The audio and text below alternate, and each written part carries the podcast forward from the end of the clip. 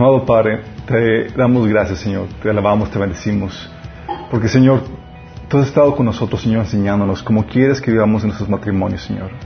Padre, hemos aprendido que en este proceso son procesos, Señor, no de arreglar nuestro matrimonio, sino de arreglarnos a nosotros mismos primero, para que podamos vivir el matrimonio que tú has diseñado para nosotros, Señor. Padre, que podamos que puedan los solteros, Señor, prepararse para ese momento y los casados, Señor, que se alisten, Señor, aplicando en sus vidas, Señor, las herramientas que tú nos das, Padre. Que tu palabra se siembra en nuestros corazones y produzca el fruto que tú deseas en ellas, Señor. Abre nuestro entendimiento, Señor, y que tu Espíritu Santo hable atrás de mí. Te lo pedimos en nombre de Jesús. Amén. Ok, entonces hemos estado hablando, hemos hablado acerca de la problemática del matrimonio. ¿Qué onda con la definición de matrimonio? ¿Qué es matrimonio? Primero comenzamos con eso. Sí, su definición. Vimos qué sucede cuando no tienes el matrimonio de tus sueños. ¿Cuál es el propósito colateral? Oye, tengo un matrimonio horroroso. ¿Para qué me quedo casado? Vimos cuál es el propósito colateral. ¿Se acuerdan? ¿Cuál es el propósito colateral? Híjole, ¿no? ¿para qué pregunto? ¿Para qué les pongo? Todo obra para bien. Ok, propósito colateral, chicos, acuérdense, repásenlo. Es material así ABC de, de la fe. Acuérdense que nuestra santificación, cuando te toca un esposo o una esposa que resulta odiosa o horrenda, es para que tú te puedas santificar. Sí. Eh, vimos eh, qué onda con la misión, qué pasa cuando el matrimonio no está enfocado en la tarea o en la misión que Dios eh, nos encomendó. Se vuelve un matrimonio ensimismado que adquiere como meta las, metas de este mundo. Vimos qué onda con el tema de la autoridad, cuál es la mayoría de edad, Sí, si necesitas o no permiso para casarte con tus padres. Vimos también el tema de, de quién es la máxima autoridad en la familia. Vimos el modelo espiritual, cómo el matrimonio debe, debe, reflejar el modelo de la relación entre Dios y su pueblo. Y todo lo que queremos aplicar en el matrimonio está, se desprende de ese modelo. De hecho, tan importante es para el cristiano que viva este modelo porque eh, debe de reflejar ante el mundo, ante el resto de las, de las personas, que el modelo que Cristo propone es viable. Porque tú estás invitando a la gente que se entregue a Cristo así como, y se someta a Él, así como tu esposa, en teoría, se somete al marido. Sí. ¿Se cuál es la lógica de esto? Entonces vimos lo importante de eso, vimos el reto de la mujer en este modelo espiritual que es la sumisión. Sí. El reto del hombre, ser autoridad. Sí. Vimos el juicio de los mandilones, ¿se acuerdan? Qué Sí. Vimos el tema del divorcio cristiano, muy importante. Oye, me quiero divorciar. ¿Qué onda? Ah, bueno, vimos qué onda con eso. Sí.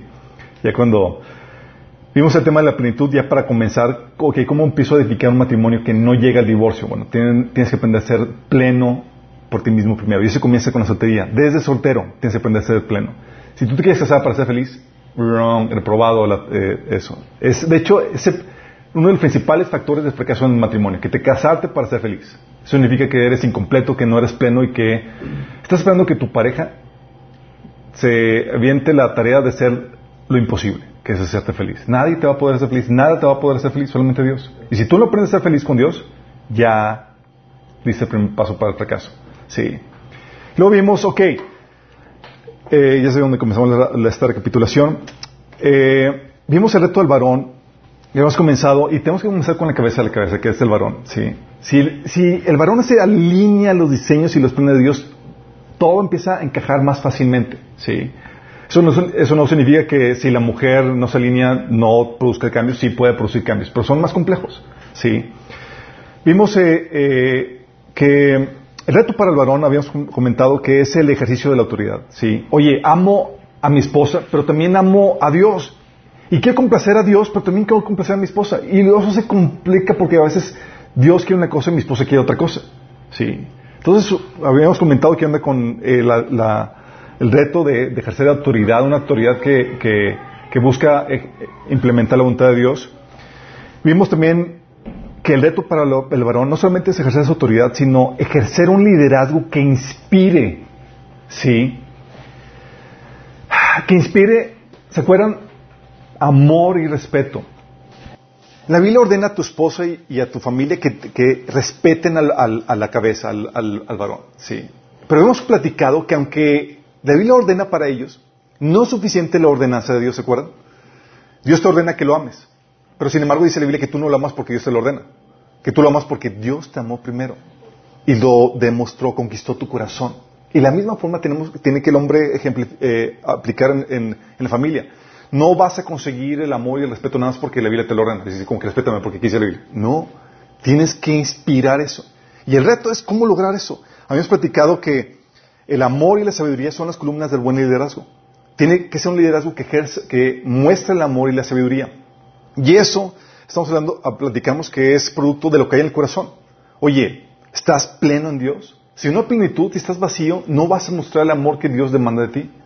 Sí. Oye, también las heridas. Si no, hay, eh, si no has resuelto tus heridas, va a salir el dolor y vas a terminar desquitando y maltratando a, a tu familia y a tu esposa. Sí. También tiene que ver con lo que hay en tu mente. Hay gente que tiene el deseo de amar a sus esposos, pero tienen paradigmas equivocados. Aprendieron que el machismo es correcto en la familia.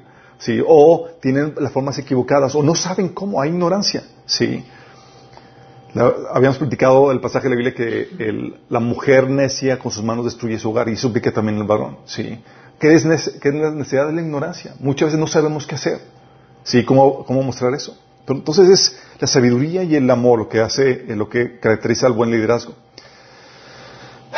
El problema es que la gran mayoría, de los hombres, sin embargo, no saben cómo manifestar dicho amor a sus esposas y familias, en términos ya prácticos. Ok, ¿cómo lo hago? Quiero amar a mi familia, la amo, pero pues parecer lo que hago no, no funciona. No, no, no, están sintiendo que, que, que, que los ames, sí. Y la situación es que o no, lo, o no se manifiesta porque tienes tu vaso vacío, tienes tu corazón, no has recibido el amor de Dios, o el varón lo manifiesta mal pensando que amando a sus esposas es concediéndoles todo lo que ellas desean y sometiéndose a su voluntad. O sea, haciendo, cumpliendo sus, todos sus caprichos. ¿sí? Porque a veces las mujeres así lo proponen. Dice, ah, si no de esto es que no me amas. Y ahí el hombre, ah, pues oye, doctor, que me diga a mi esposa. Sí, porque te lo condicionan muchas veces. Y el hombre a veces inmaduro cae en esos juegos. O a veces simplemente no sabe cómo mostrar el amor correctamente. Y hoy vamos a aprender cómo amar a nuestras esposas, cómo amar a nuestras familias. Y esto, chicos, es Debería ser sencillo. ni siquiera debería haber taller de esto. Pero bueno, aquí estamos. Hombres caídos, aprendiendo lo que en teoría deberíamos de hacer de forma natural. Sí. ¿Cómo amar a tu esposa? Ok. Fíjate que el taller no es cómo entender a tu esposa, que eso es otra cosa. el taller es cómo amar, es más sencillo, chicos. Sí. Eh, si no, sería otro, otro así de 20 sesiones. ¿Y qué y quedé en conclusión. sí, ahí es donde comprendes que la mujer refleja parte de la sabiduría de Dios, insolable, sí. Eh, hay tres formas en las que manifiestas el amor, se manifiesta el, amor del varón hacia su esposa, hacia su familia. Debes entender estas tres formas en que se manifiesta. Uno, es cumpliendo sencillamente con tus responsabilidades. Es la forma en la que nuestros abuelos y antepasados solían hacerlo. Ellos mostraban su amor siendo bien diligentes con sus responsabilidades. Sí. Nuestros retos hoy en día, como hemos comentado, son, van más allá, porque ahorita tu esposo fácilmente se puede independizar y puede conseguir lo que, lo que tú le das con tanto trabajo. Sí. Entonces, una vez cumpliendo tus responsabilidades, vamos a ver a detalle qué onda con eso. La segunda forma, tenemos a ver a detalle, es sembrando en el trato los frutos del Espíritu Santo. Sí. Y los frutos del Espíritu Santo, chicos, estamos hablando que tiene que ver no con el quehacer, sino con el trato de cómo hace las cosas. ¿Sí? Vamos a ver a detalle qué onda con esto, porque muchos de los problemas del matrimonio, o pensamos, mejor dicho, que, que amamos a nuestro cónyuge, cuando en realidad es puro egoísmo lo que manifestamos, amor condicional y convenenciero. Estamos y me tratas bien y toda la cosa. Pero entonces, a detalle cómo se manifiesta el verdadero amor, los frutos del Espíritu Santo en, la vida. Y, como cristianos tenemos la posibilidad y la oportunidad de manifestarlo. El no cristiano no tiene la posibilidad para hacerlo, chicos. Son los frutos del Espíritu. Es señal de que el Espíritu de Dios mora dentro de ti. El problema es que muchas veces no sabemos cómo detonar ese, ese poder del Espíritu Santo en nuestras vidas. Vamos a ver qué onda con eso. Y la otra forma, la tercera forma en que se manifiesta el amor a tu esposa, es satisfaciendo sus necesidades emocionales. ¿Las mujeres tienen necesidades emocionales? Los hombres, sí. tienen necesidades emocionales. La problemática es que no son las mismas necesidades emocionales que las del hombre. ¿sí? O se manifiestan o se tratan o se abordan de forma diferente que las del hombre. Y muchas veces pensamos que amando a nuestras esposas es dándole el mismo trato emocional que, nos gustaría que nos tratara a nosotros. y nomás la fórmula así no funciona, chicos. ¿sí? Vamos a ver qué un detalle con eso. Las mujeres tienen ciertas, necesitan ciertos tratos que a los hombres ni siquiera les damos importancia, pero las mujeres son muy importantes. Sí. Entonces vamos a comenzar con cumpliendo tus responsabilidades. Oigan, no vamos a ver todo del día de hoy. Sí. Vamos a ver solamente una parte, vamos a ver hasta dónde llegamos. Sí. Pero es importante que veamos esto. Ok, cumpliendo responsabilidades es la forma más sencilla de, llevar a cabo esto.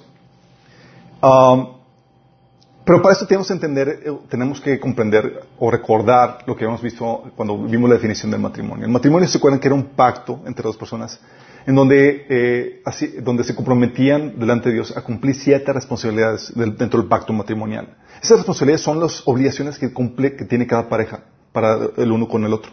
Y es un pacto, es un voto que se hace delante de Dios.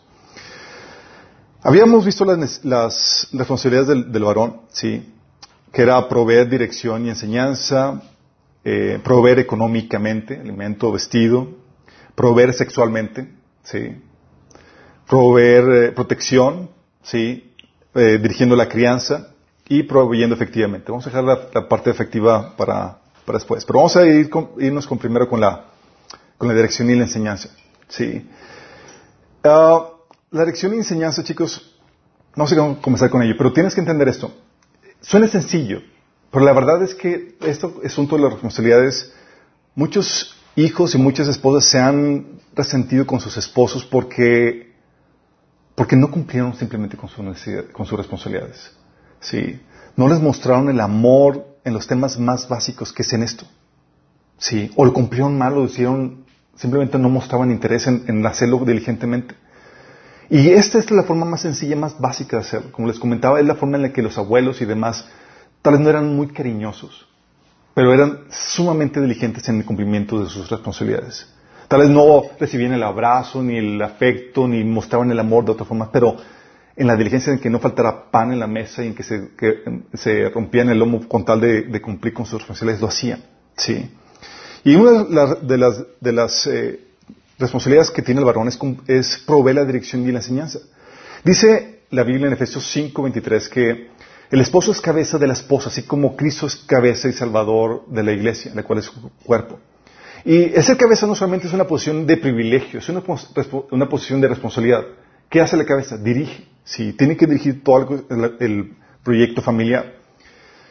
Y es aquí donde parte de su dirección es proveer dirección espiritual y enseñanza espiritual. De hecho, ¿se acuerdan cómo abordó Dios a Abraham en cuanto a esta tarea, a esta función que, puso Abraham? Fíjate lo que dice en Génesis 18, 19. Dice Dios con respecto a Abraham. Yo lo he elegido para que instruya a sus hijos y a su familia a fin de que se mantengan en el camino del Señor y pongan en práctica lo que es justo y recto. Así el Señor cumplirá lo que le ha prometido. Fíjate que no se lo delegó a la esposa. Es responsabilidad de la cabeza proveer esta dirección, esta instrucción espiritual. Sí. Eh, de hecho, por eso en, 1 Corintios 14, 35, ah, mencionaba eh, Pablo de que si las mujeres tenían alguna duda en la iglesia, ¿sabes a quién deberían de preguntarle? No al pastor, al esposo, imagínate. Si llega a la casa, oye, amor, no entendí lo que me dijo. Y el esposo tenía la responsabilidad de responder asuntos de la Biblia y teología y, y instrucción espiritual. Imagínate. ¿Sí? Ahora, tan crítica esta vez es la situación que llega la esposa a instruir al marido, porque nomás no se aplica. ¿Sí? Lamentablemente. Entonces, esa es una primera responsabilidad, proveer eso. Hay muestras de desamor en ese sentido cuando el hombre, el varón, se muestra apático por la condición o instrucción espiritual del cónyuge de la familia. O sea, la cuestión espiritual le vale. Eso es una muestra de desamor, chicos. Sí. Oye, si tienes sus tiempos con Dios, tu esposa, si tus hijos están caminando con el Señor, si están siendo bien instruidos por la palabra de Dios o no, si te vale eso, ¿sí? si no te importa, no tienes diligente para ver, ver eso, es señal de que estás, estás mostrando desamor, realmente no te importa. Y es uno de los puntos más importantes, ¿sí? Porque podrá faltar la comida, podrá faltar, va a haber crisis económica, podrá faltar otros aspectos, pero el alma, el espíritu, es eterno, ¿sí? Y tú debes de velar por la eternidad de tu familia. Sí. Entonces, y, pero típicamente esta falta, esta apatía, esta indiferencia ante la condición espiritual o la, falta de instrucción espiritual hacia la familia, hacia la esposa, hacia la familia es producto de tu condición espiritual. ¿sí? Simplemente no hay esa relación con Dios que progrese, que te haga sentir compasión por los que no están viviendo la misma situación que tú estás viviendo. ¿Se acuerdan? Habíamos platicado que para poder tener compasión eh, de otras personas, por lo menos espiritualmente, tienes que tener o estar viviendo en una mejor posición espiritual para que puedas sentir eso. Digo, una persona pobre no siente compasión por un, rico. es alguien que tiene, siente compasión por, lo que, por el que no tiene. ¿sí? Muestras también desamor cuando no tomas las medidas para poder ser esa dirección en sabiduría y en conocimiento. Oye, te invitan a la iglesia que tomes tal taller. Oye, te invitan que a veces en el discipulado o que seas, que avances en tal, en tu conocimiento de la Biblia y demás, y tú apático. esa apatía muestra, sabes que me importa, y no solamente es para ti, es, no te importa tu responsabilidad para con tu familia. Porque no solamente es para ti, es para con tu familia. ¿sí? Cuando no tomas el liderazgo y dejas que, por ejemplo, también se tomen decisiones equivocadas, para muchas veces el hombre para evitar conflictos. Ah, mi esposo, mis hijos, y tú sí calladito por con tal de evitar problemáticas. Eso también es, es, desamor. No estás cumpliendo con tu función o con tu responsabilidad de ser dirección, de, dar dirección y enseñanza espiritual. Sí. Es una responsabilidad de los padres. Por eso todo comienza con, con tu condición o tu situación espiritual. Sí. Si estás bien en este sentido, vas a mostrar el amor en esto. ¿sí? No te va a valer la situación espiritual de tus hijos ni tu esposa, sino vas a ser diligente para proveer y ayudar a que crezcan espiritualmente. ¿sí? Es, en teoría el hombre es el, el pastor, el sacerdote de su familia. Y es su principal responsabilidad. Interesante, ¿no? Entonces, primera responsabilidad que el hombre tiene que eh, que ejercer, es dirección y enseñanza. Si lo haces ejerciendo, vas a mostrar el amor hacia tu familia, hacia tu esposa. ¿sí? La segunda, la proveer económicamente, alimento, vestido. Ya saben el pasaje famoso de 1 Timoteo 5.8, donde dice que el que no provea para los suyos, y sobre todo para los de su propia casa, ha negado la fe y es peor que un incrédulo. ¿Se acuerdan? Está el, está el cristiano el incrédulo y el cristiano que no provee para su, con su familia. Sí. Ahí de catego a catego, chicos. Si es peor que un incrédulo, dice la, dice la Biblia. Y fíjate que aquí habla de que han negado la fe, apostatado. No solamente se apostata, se niega la fe con, con creer herejías, sino también con vivir de una forma que no sea conforme a la del Evangelio. ¿sí? La Biblia te enseña que debes de proveer para los tuyos, y hay un montón de pasajes que hablan acerca de eso. De hecho, la Biblia te enseña que para proveer para los tuyos a veces es necesario trabajar muy arduamente. Dice, por ejemplo, Hechos 20, 35, hablando Pablo.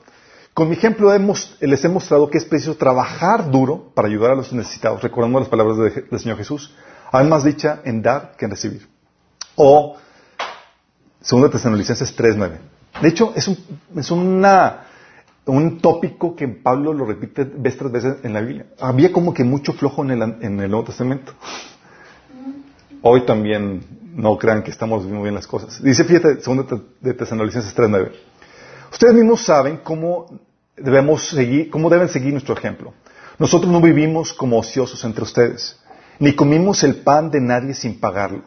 Fíjate que tenían la responsabilidad de, ellos cobrar la ofrenda y, y sí, como una, como pago por, por enseñar la palabra, pero ellos pagaban, sí.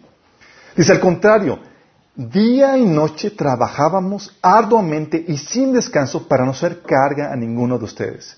Y lo hicimos así no porque tuviéramos derecho a tal ayuda, sino para darles buen ejemplo. Fíjate, el nivel de trabajo que ellos ejercían era de, trabajaban de día y de noche sin descanso. ¿Sí? Eh, ¿Por qué? Porque es parte de la... Pablo trataba a los miembros de la iglesia como si fueran sus hijos. Sí. Y Pablo dice en 2 Corintios 12, del 14 al 15, dice, miren, es, que por tercera vez estoy listo para visitarlos. Y no les seré ni una carga. Pues no me interesa lo que ustedes tienen, sino lo que son, lo que, ustedes son. Después de todo, no son los hijos los que deben ahorrar para los padres, sino los padres para los hijos. Fíjate la, actitud de, este Pablo. Así que de buena gana gastaré todo lo que tengo y hasta yo mismo me desgastaré del todo por ustedes. Si los amo hasta el, extremo, me amarán menos. Fíjate cómo la actitud de Pablo era, me voy a desgastar para darles, para proveerles. Sí. Por eso hay muestras de desamor en esta área de responsabilidad que tiene el varón. Si no trabajas, si estás de flojo por decisión propia. Y hay muchas, muchas excusas, razones que quieras poner. Oye, es que no encuentro el trabajo de mi nivel. Es que soy doctor y pues la única que me chamba que ofrecen es de taxista. Así hay, hay excusas por lo que tú quieras para no trabajar. Sí. Pero estar de ocioso, el, sin, sin laborar por voluntad propia, es una muestra de desamor para tu esposo y tu cónyuge. Sí. Oye, peor aún, si pones a trabajar a tu esposa, a tus hijos para que te mantengan. Porque hay los casos, chicos. Sí. Es una muestra de desamor. Es como que ya, ya, ya, ya tengo mi minitador ya tengo a mi esposa y mis hijos que me mantengan. Sí. Es una muestra de desamor cuando no estás cumpliendo con esta responsabilidad. Si eres flojo y como que medio trabajas y tu familia está desatendida, es si tienes tiempos libres sin qué hacer y tu familia pasa necesidad, es una muestra de desamor. Sí, hay como que medio chambeo. Sí, y me la paso aquí como que, pero la verdad es flojera. Sí, es una muestra de desamor y nos ha tocado familias que hemos tenido que ministrar donde la, la señora, matrimonio que se tuvieron que separar porque el tipo era, caía en, este, en, esta, categoría. Como que medio trabajaba, pero la verdad era un flojonazo que no se esforzaba para proveer para su familia. Su familia pasaba necesidad, pero él como que medio ahí le, le chambeaba, sí. O aún, si tratas, otra forma de mostrar el desamor en esta responsabilidad es si tratas a tu familia como si fuera una carga económica. Porque hay los padres que son así. es como que dicen, ay, o sea, si no estuviera, si no tuviera, eh, si no estuvieran ustedes, ya, estaría, ya me iría de viaje, ya y, y te lamentas por tener a tu familia, sí, a tus hijos. Estos, estos varones tratan a su familia como si fueran los perrillos, ¿se acuerdan? Que Jesús dijo a la, cirofenicia, oye, no es correcto darle de, comer a los perros sin antes darle a los, a los, a los hijos, sí, a los perrillos. Y ellos los tratan así como que eh, ellos eh, tratan a su familia dándole las obras. Tienen, pero les dan solamente, pichicatean la provisión económica. Eso es una muestra de desamor, chicos. No estás cumpliendo bien con tus responsabilidades. ¿Sí? Qué fuerte, ¿verdad? Pero así, por esa razón, han sido dañados en los corazones de, muchos hijos y esposas. ¿Por qué? Porque en su pichicatez, en su, en su eh, eh, en su falta de, generosidad para con sus hijos y familia, lo que hacen es que le están diciendo a los hijos, es que no te amo, no eres suficientemente importante como para que yo me desgaste por ti. Sí, es lo que transmiten, son muestras de desamor. Oye, y, típica, y también el varón que, que, se atiende a sí mismo a costa de su familia.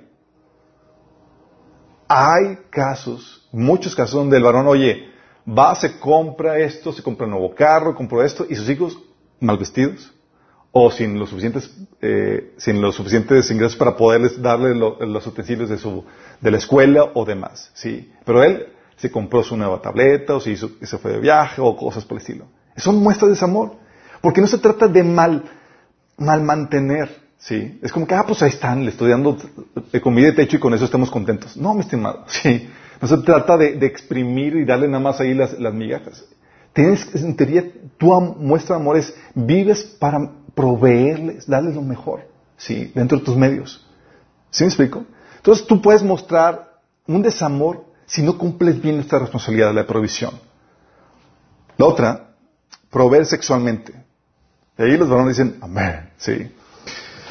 Fíjate lo que dice Éxodo 21, 10, dice, ahora bien, si un hombre ya está casado, cosa del Antiguo Testamento, y eh, se casa con otra mujer, pero y además se casa con otra mujer, esta no deberás cuidar los derechos de la primera esposa en cuanto a alimento, vestido y la intimidad sexual. ¿Sí?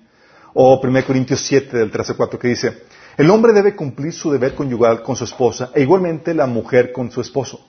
La mujer ya no tiene derecho sobre su propio cuerpo sino su esposo, tampoco el hombre tiene derecho sobre su propio cuerpo sino su esposa. Es decir, lo que la esposa pida.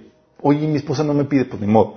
Pero si tu esposa te pide, es proveer. Y hay muchos, hay actos de desamor cuando, cuando el hombre se niega y se rechaza a proveer. Y dices, ¿cómo puede ser eso? Sí, sí hay casos, sí nos ha tocado casos que tenemos, que, nos, ha tocado casos, que hemos tenido que ministrar en ese sentido, en donde el hombre desatiende las necesidades sexuales de las esposas, increíble, pero sí. Y los solteros no, tal vez no entienden esto, pero hay veces donde tienes, estás desgastado y demás, y una plática que tenía con otros, con otros varones casados, decían, es que a veces mi esposa me levanta en la madrugada y cuando tengo mucho sueño para tener relaciones. Y pues, ni modo que le diga que no.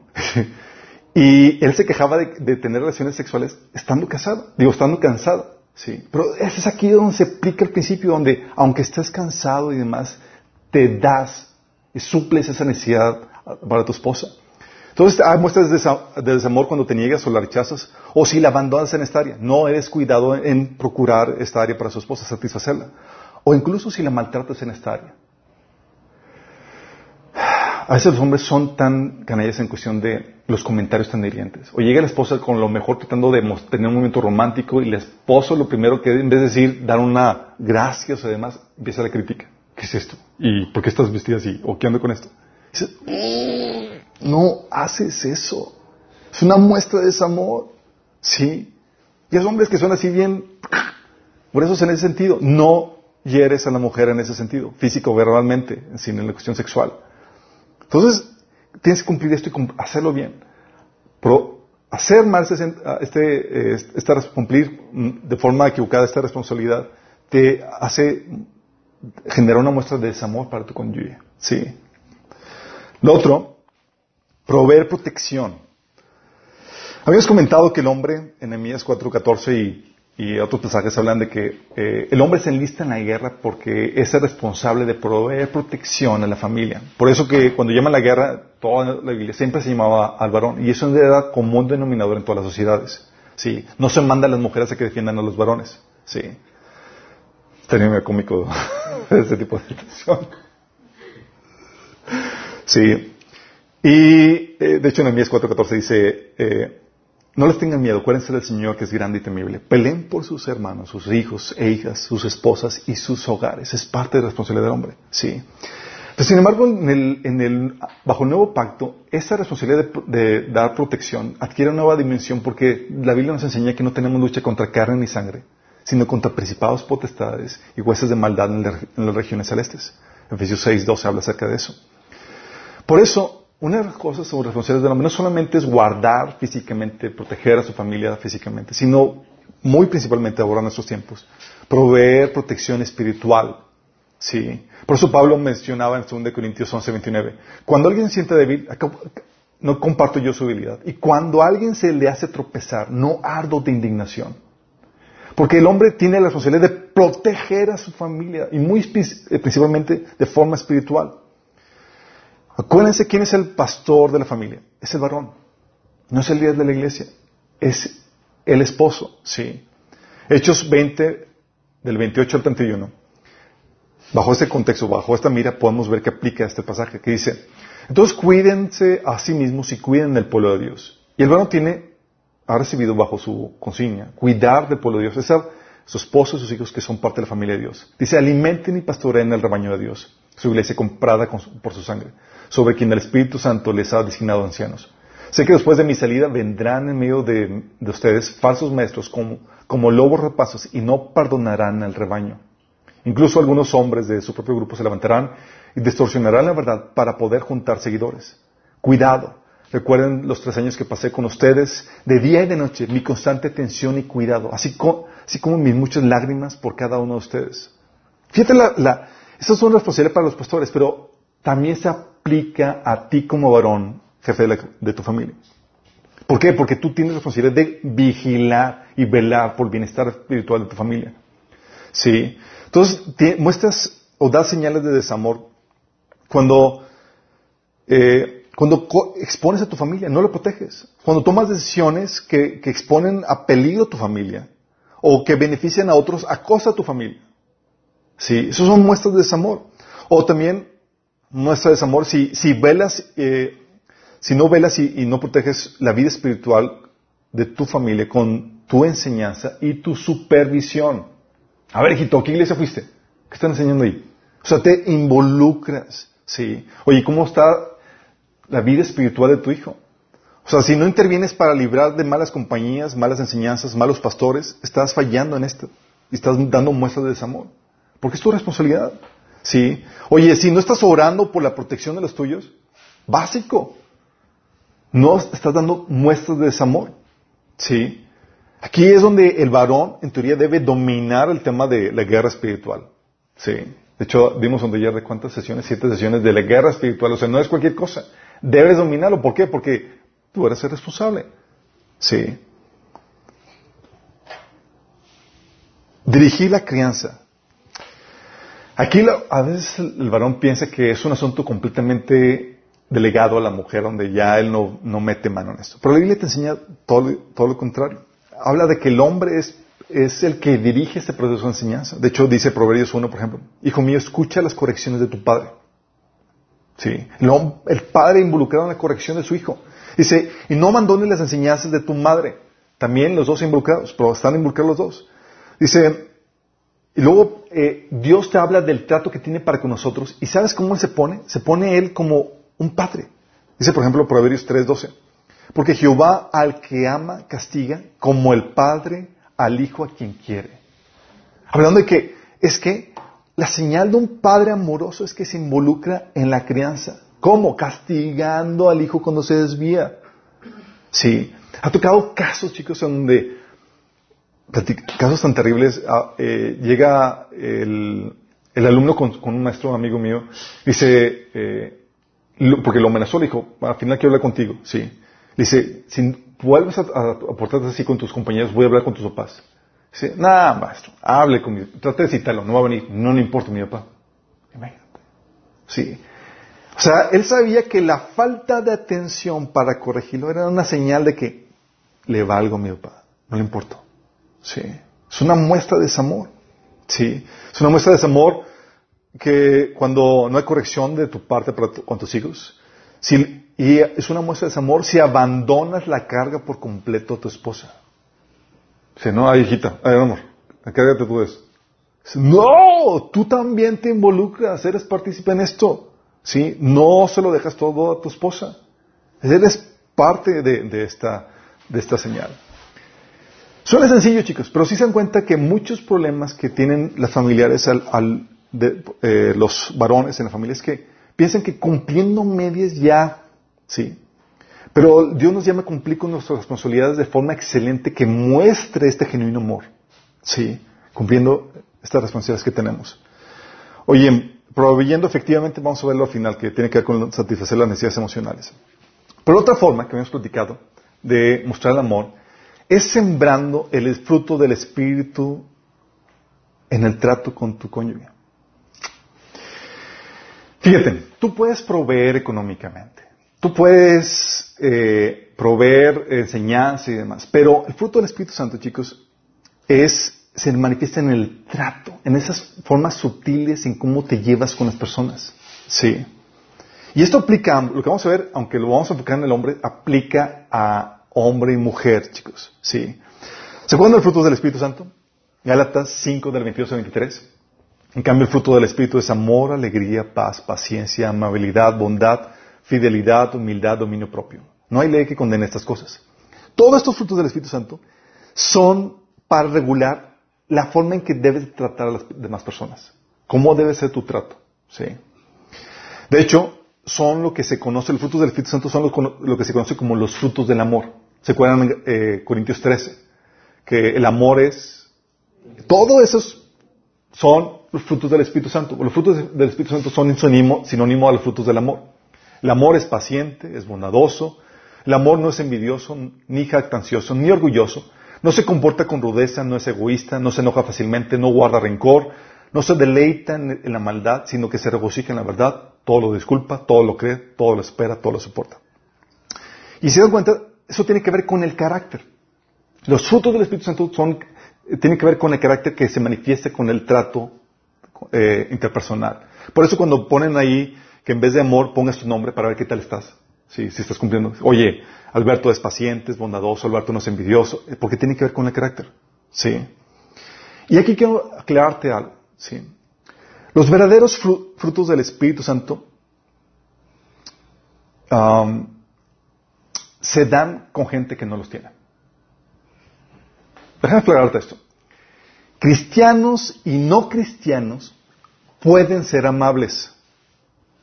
Cristianos y no cristianos pueden amar. La diferencia entre el cristiano con los frutos verdaderos y el no cristiano con los frutos falsos es que el cristiano con el fruto verdadero lo puede manifestar a la persona que no se lo da. ¿Sí? Fíjate lo que dice Mateo 5 del 46 al 47. Si solo amas a quienes te aman, ¿qué recompensa hay por eso? Hasta los corruptos cobradores de impuestos hacen lo mismo. Oye, amas, sí, yo estoy mostrando, sí, pues amas a quien te ama, pues no tiene chiste. Sí, hasta los paganos corruptos hacen lo mismo. Eso no es fruto del Espíritu. Qué fuerte, ¿verdad? Es un falso fruto del Espíritu. El verdadero fruto, el verdadero amor se manifiesta cuando, con las personas que, que no te lo dan. Dice, si eres amable solo con tus amigos, ¿en qué te diferencias de cualquier otro? Hasta los paganos hacen lo mismo. Fíjate la amabilidad que es un fruto del Espíritu Santo. Dice, hey, si solamente eres amable con los que, con los que son amables contigo, no es fruto del Espíritu. No te engañes, eso es un falso fruto del Espíritu. El verdadero fruto se manifiesta cuando lo muestras a quien no te lo manifiesta. A quien no se lo merece.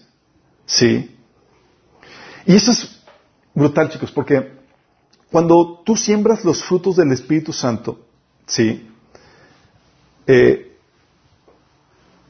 tú empiezas a conquistar el corazón de, las personas. ¿Por qué? Porque para, um, para el hombre natural, para el hombre natural es fácil tratar a las, demás personas como cuando les tratan a ellos, como les tratan a ellos. Ah, pues me tratas así, pues yo te trato igual, te correspondo, ¿sí? Son, el hombre natural funciona de esa forma. Por eso cuando tú comienzas con un buen trato, sembrando los frutos del Espíritu Santo, de forma natural cambias la dinámica. Y eso es que, aunque la persona sea un pagano, porque tú lo estás tratando amablemente, se sienta comprometido a corresponderte. ¿Sí me explico? Por este principio. Sí. Oye, no está mostrando frutos, pero ya es más amable. Ah, ¿Qué pasó? Ah, pues tú empezaste a sembrar, porque tú eres cristiano. Sí. Al hombre natural es difícil no responder a ellos. Y si, por ejemplo, oye, no volver, eh, si no, si antes no era amable, pero tú empezaste a ser amable con él, es muy probable que vaya a corresponder a ese trato amable. ¿Sí? Lo que hacen los frutos del Espíritu Santo es que acaban, el hombre natural reacciona de acuerdo a cómo lo tratan. El cristiano en teoría no. El cristiano trata a los demás en la forma en la que Dios lo trata a él. Uh. Qué heavy, ¿verdad? Es como que, uy, estoy poniendo en duda mi cristianismo. sí. Vamos a ver los frutos del Espíritu Santo. Aquí vimos, en, vamos a tomar lo de, lo de Romanos, lo de 1 Corintios 13, ¿sí? Que dice que el amor es paciente, bondadoso, no envidioso, ni jactancioso, ni orgulloso, no es rudo, ni egoísta, no se enoja fácilmente, no guarda rencor. aquí lo puse en otro orden, pero vamos a verlo, ¿sí? Déjame aclararte esto. Los frutos del Espíritu, del Espíritu Santo no se dan automáticamente con una profesión de fe. Ah, ya, ya me convertí cristiano, ya. Así como que, ya salen. No. Sí. Ah, no. No. Sino que son resultado de pasar tiempo en comunión con Dios y resultado del trabajar del Espíritu en tu vida. Es decir, lo que hace la salvación es te da acceso a tener comunión con Dios. ¿No tienes esa comunión con Dios? No hay fruto. ¿Sí? No se dan solos, chicos. Es producto de ese tiempo que pasas con Dios en oración y lectura de la palabra. Donde Dios, dejas que Dios te llene y transforme tu mente y tu corazón. ¿Sí? Entonces vamos a ver qué onda con esto. Oye, paciente. Uno de los frutos que, habla en Corintios 13 y también Galatas 5. Sembrar paciencia en el cónyuge como una muestra de amor. Qué heavy, ¿verdad? Dice el primer de Pedro 3.7. De igual manera, ustedes esposos sean comprensivos en su vida conyugal, tratando cada uno a su esposa con respeto, ya que como mujer es más delicada y ambos son herederos del grato don de la vida. Así nada estorbará las oraciones de ustedes. Fíjate cómo habla acerca de que en el trato que debe de tener con la mujer debe ser comprensivo, es decir, paciente. ¿Sí? Ahorita vamos a ver el detalle. ¿Por qué? Porque, porque tienes que tener a consideración las luchas, las dificultades y las debilidades que tiene tu cónyuge. Sí, es parte de tener paciencia, ser considerado. De hecho, Romanos 15.1 dice, así que los que somos fuertes debemos soportar las flaquezas de los débiles y no agradarnos a nosotros mismos. Fíjate, en teoría, si eres fuerte, vas a soportar las flaquezas de los que son débiles. Oye, ¿tu esposo tiene flaquezas? Tú debes demostrar la fortaleza. ¿Sí? O sea, debes ser paciente con sus luchas, debilidades, con sus problemáticas. Y déjame decirte, las mujeres tienen más problemáticas que los varones en muchos sentidos, por la sociedad y el contexto en que se mueven. Si tienen que fijarse en cómo se ven, arreglarse, cómo su situación emocional y demás. A nosotros, gracias a Dios, somos más simples. Muchas veces nos pasan por cabeza porque nomás no nos da el RAM para poder pensar en tantas cosas. Sí. Eh, y eso, ese considerado, chicos, te lleva a no obligarla, por ejemplo, a que avance a tu mismo nivel de madurez. No puedes, no esperes a que reaccione con la misma madurez que, tú tienes. Sí. No puedes esperar que sea, por ejemplo, igual de fuerte que tú. Sí. ¿Cómo no puedes? Ah, pues sí, tú sí puedes. No, tienes que ser paciente, considerado. No puedes tampoco dejar que caigan sobre ella las cargas de, todas las cargas de la casa o la familia. Tú debes ser considerado, ¿sí? Oye, típica problemática de los varones es la comparación que hacen. No, es que mi mamá sí podía, es que mi mamá es esto. Y comparan con otras, sí. Cuidado con eso, sí. Debe ser considerado. Los contextos, las situaciones que vivieron tus mamás y tu esposo son diferentes, son diferentes personas y son diferentes fortalezas, sí. Ese paciente también tiene que ver con tolerar los errores y las cosas que no te gustan. ¿Hay cosas que no te gustan de su pareja?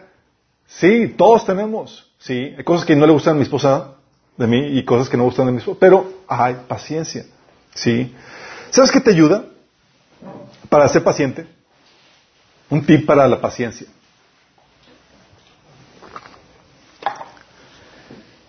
¿Quieres ser paciente? Te ayuda el estar consciente de tus propios errores. Estar consciente de tus propios errores es fenomenal para poder ser paciente. Yo recuerdo, Dios me llevó un tratón de, me quejaba de, de, algunas personas que, Señor, por más que les hablo, no entienden y toda la cosa y demás. Y sí me tuvo que reprender. Dije, ¿sabes qué? Estás mal. Sí.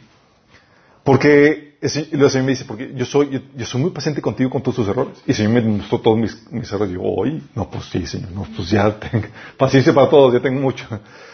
Porque en Hebreos 5.2 dice, puede tratar el sumo sacerdote con paciencia a los ignorantes y extraviados, ya que él mismo está sujeto a las debilidades humanas. Cuando estás consciente de tus debilidades y tus luchas y tus errores, con gusto eres mismo, eres paciente con los demás porque tú quieres la el mismo trato ante tus errores y, detalles. Sí. De hecho, cuando estás consciente, cuando hay entendimiento de tu parte, en muchos casos ni siquiera tienes que perdonar a tu cónyuge por las debilidades o los, problemas que tiene. ¿Por qué? Porque estás consciente de su contexto, de sus debilidades.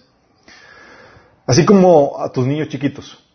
Sí. Oye, es de esperarse que se comporten o reaccionen de tal o cual forma porque entiendes su contexto. Son niños chiquitos. Sí. Y si ves ese contexto, tal vez tu esposa eh, puede ser una niña espiritualmente hablando. Sí. O su contexto de su familia no le ayudó a entender muchas cosas que tú entiendes o demás. Pero cuando entiendes el contexto te permite ser paciente. ¿Sí? Pero eso, una de las cosas que vimos cuando eh, tomamos el taller de sanidad emocional, habíamos comentado que te va a ayudar a entender el contexto de dónde está la persona parada emocionalmente y eso te va a ayudar a ser paciente con las reacciones y cosas que tiene. Porque ya sabes por qué lo tiene. Sí, ya sabes su contexto. Entonces, paciencia, chicos. Sí. Un fruto. Oye, muestra, no siembras en el trato paciencia, estás sembrando desamor, fíjate. Dice ahí también, este, Corintios 13 que, y Galatas que no es orgulloso, sino humilde. El amor, sí. Filipenses 2.3 te lo ahonda más en este tema. Dice, sean humildes, es decir, considerando a los demás como mejores que ustedes. Es una excelente definición de humildad. Oye, ¿cómo puedo ser humilde? Trata a todos los demás como, si fueran mejores que tú. Pero no lo son. Trátelos. sí. Y así vive la, vive la vida. ¿Por qué? Porque muchas veces, chicos, creemos que somos la última Coca-Cola en el desierto. En serio, así vivimos y a veces nos atamos. Helada. El caliente nadie la quiere. sí. típicamente padecemos los seres humanos de una mala autoconcepción de uno mismo. Y uno piensa que está mucho mejor. Y la tendencia natural no es a fijarse a los errores que uno tiene, sino fijarse en los errores del prójimo. Sí, entonces uno ve a los demás con peor ojo que, a la forma que uno se ve a, sí mismo. Por eso Mateo 7 del 13 al 4 Jesús reprendía, decía, ¿por qué te fijas en la astilla que tiene tu hermano en el ojo y no le das importancia a la viga que está en el tuyo? ¿Cómo puedes decirle a tu hermano, déjame secarte la astilla del ojo cuando tienes una viga en el tuyo? Fíjate, tú puedes pasar desapercibido la bigota que tienes por una y fíjate en la espiga. ¿Sí? Es una es algo que todos padecemos de ese sentido. De hecho, muchos tenemos la actitud de estar fariseo en Lucas 18:11 que dice, el fariseo de pie, apartado de los demás, hizo la siguiente oración. Te agradezco, Dios, que no soy un pecador como todos los demás. Pues no engaño, no peco, no cometo adulterio. Para nada soy como este cobrador de impuestos. Qué heavy, ¿verdad? Pero simplemente así somos muchas veces. Ves a los demás y dices, ay, qué terrible. No, hombre, que se la bañan. Y esa es una actitud de orgullo cuando no estás considerando tus fallas y nada más consideras las de, de los demás. La forma en que manifiestas esto, chicos, la aplicación de, de cómo vives esta humildad es con la capacidad de humillarte, de reconocer tu error y pedir perdón. Esa es una forma en que siembras el amor. Oye, tú como varón, la regaste, la cajeteaste. Sí. Reconoce tus fallas. Si es detestable una persona orgullosa que no reconoce sus errores, la verdad. Sí. Sabe que equivocó, pero no, porque si no, yo soy aquí el que, que va a decir la gente o que va a decir mi esposa. Sí. Por eso, una práctica que debe tener todo varón es terminar cada día con una pizarra limpia, sin ofensas entre los dos, pidiéndose perdón mutuamente. Lo necesitas porque no eres perfecto. Sí. No, y no basta un lo siento, es me perdonas. Sí. Si no tienes la capacidad de humillarte, luego no te sorprendas porque no se abre físicamente, emocionalmente tu esposa contigo. Porque el orgullo cierra los corazones de las demás personas. Sí, es detestable. No solamente de las demás personas, de Dios. Dice la Biblia que Dios opone al orgulloso. Sí. Y lo mismo pasa con la esposa. Sí. Y en tratos o relaciones familiares hemos visto que eh, la esposa incluso se, cierra para, incluso para ser abrazada por, el corazón orgulloso del varón, que ni siquiera reconoce sus fallas. ¿sí? La armonía, de hecho, en el matrimonio, chicos, no es ausencia de ofensas, sino es ausencia de ofensas sin, sin arreglar. Sí, que nos han puesto cuentas.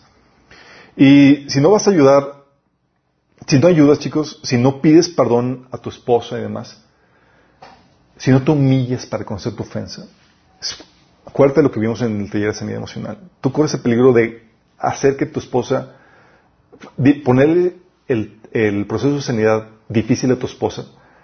Y si no sana su corazón, si no arregla la ofensa, ella se vuelve hipersensible. ¿Y sabes lo que pasa con el corazón hipersensible? Empieza a ver moros con tachetas. Tú ya no hiciste nada, pero porque la heriste en ese sentido, ya empieza a ver moros con tachetas. Sí. Porque no ayudaste a sanar eso. Sí. También la humildad se manifiesta cuando no menosprecias a la, pareja por sus errores. No menospreciarla por sus errores. A veces te crees mejor porque ves todos los errores de tu esposa, pero no estás consciente de los tuyos. O sea, una persona, como ya hemos comentado, orgullosa, se enfoca en los errores del compañero mientras que está inconsciente de los suyos propios. ¿Te das cuenta de, ello? ¿Sabes cómo te das cuenta cuando estás cayendo en esa problemática?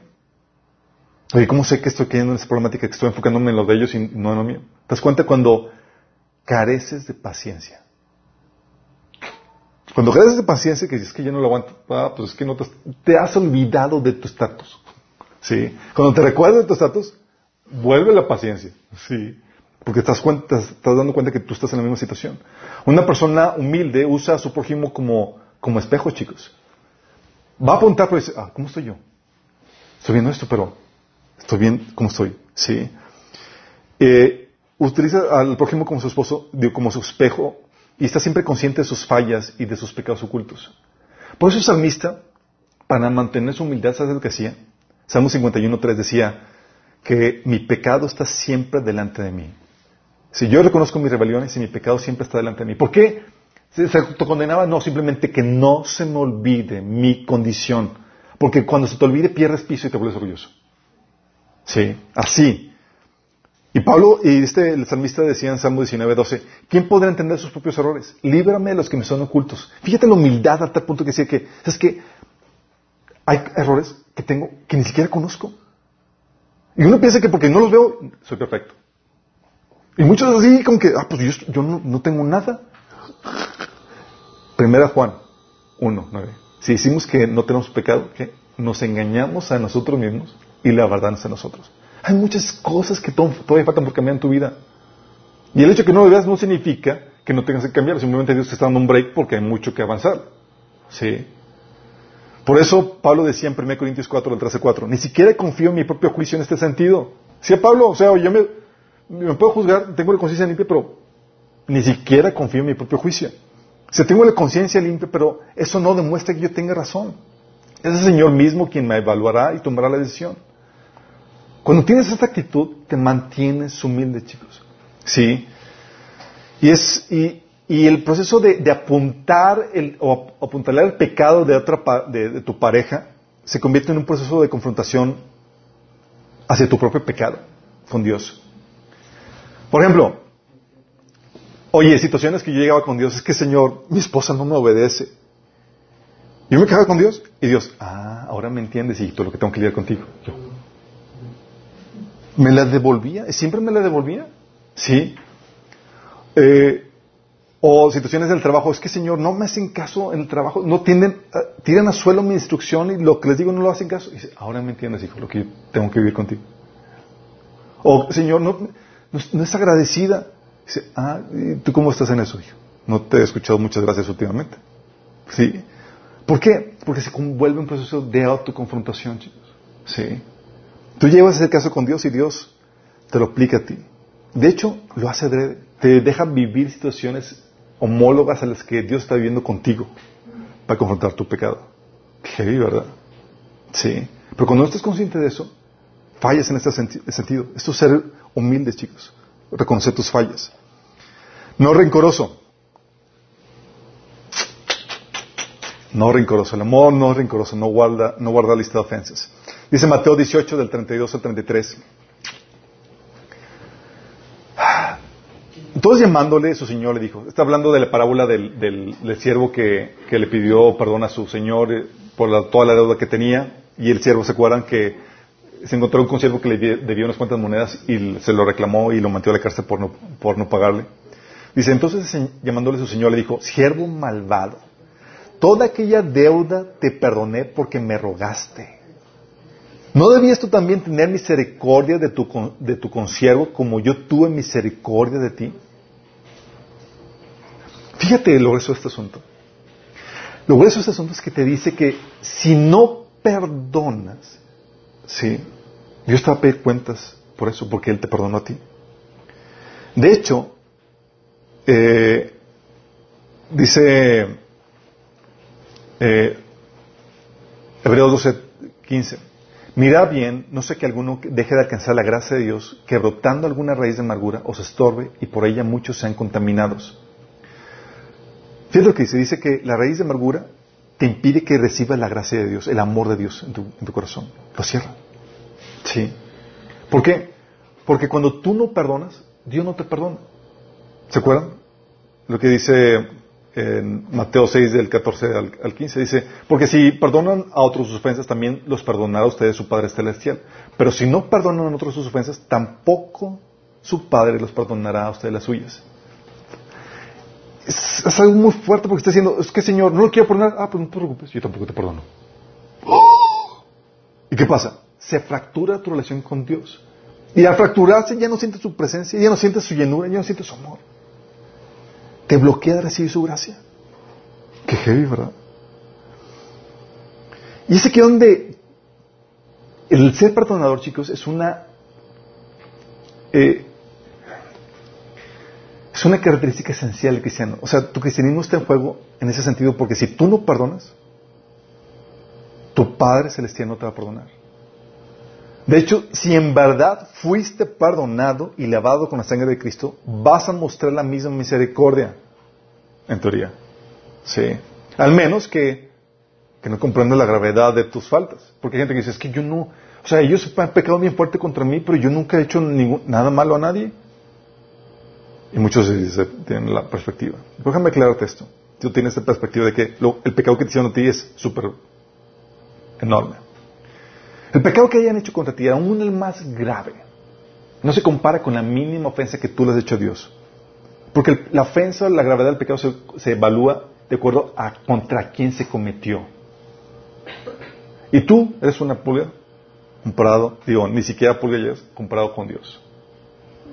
El valor de Dios, chicos, sobrepasa el de toda la humanidad, todo el mundo, todos los animales que hay en la tierra, todas las galaxias, todo el cielo y sus ángeles, nada se compara con el de Dios. Sí. Y tú estás diciendo que la ofensa que tú le hiciste al creador del universo, sí, es comparable con la tuya. No. De hecho, dice la Biblia en Salmo 49, versículo dice que la redención no se consigue tan fácilmente, pues nadie podrá jamás pagar lo suficiente. Así es tu deuda. Nadie jamás va a pagar lo suficiente. O sea, por más que quieras redimir tu deuda que tiene tu ofensa que le has hecho con Dios, no podrás pagarla. La única que puede pagarlo es Dios mismo, con su valor. Sí. Fíjate lo fuerte esto. Cuando tú piensas que tu, tu ofensa es equiparable a la ofensa que tienes con Dios, entonces piensas que es cualquier cosa. Pero cuando tú evalúas el valor de Dios y la ofensa que tienes con Él, dices, oh my goodness, oh my goodness, no pequé contra una persona, pequé contra el creador del universo. ¿Sí? Entonces, cuando comprendes la gravedad de tu falta, entonces surge la necesidad de ser perdonador. ¿Sí? De hecho, conforme avanza el proceso de madurez, avanza más tu conciencia de pecado. Por eso decía Pablo, en sus últimos días de su ministerio, que de, todos los pecadores yo soy el mayor, dice Pablo. Dices, ¿cómo Pablo? ¿Por qué? Porque aumenta tu conciencia, al aumentar tu conciencia de quién es Dios, de su santidad, aumenta tu conciencia de pecado. Sí. Por eso, aún detalles o fallas así minúsculas, las consideras como algo grave en tu vida. Y andas buscando, ¿qué, qué Señor? Ya, ya, te, o sea, perdón por esto y es algo grave. Ya te buscas quien te, quien te, quien peque contra ti para más o menos pagarla, compensar tanta, tantas cosas que has hecho contra Dios. Sí. Entonces, ese es un proceso, el no ser rencorosos, chicos, es parte de esto. Sí. Y también implica el saber hacer tu proceso de sanidad. ¿Por qué? Porque para poder perdonar tienes que saber cómo lidiar con el dolor, con la humillación que implica la ofensa. No es guardártela, ¿sí? Sino es saber cómo acudir a la restauración que viene de Dios. ¿Se acuerdan que dice el Salmo 143, 3? Dios sana a los, a los quebrantados de corazón y vende sus heridas. Él sana a los que tienen el corazón roto. ¿Hay heridas en el corazón? Sí, bueno, Dios los sana. ¿Cómo lo hace? Ay, tonto yo hablamos acerca de eso. Y eso facilita el proceso de restauración, de sanidad para que no sea rencoroso.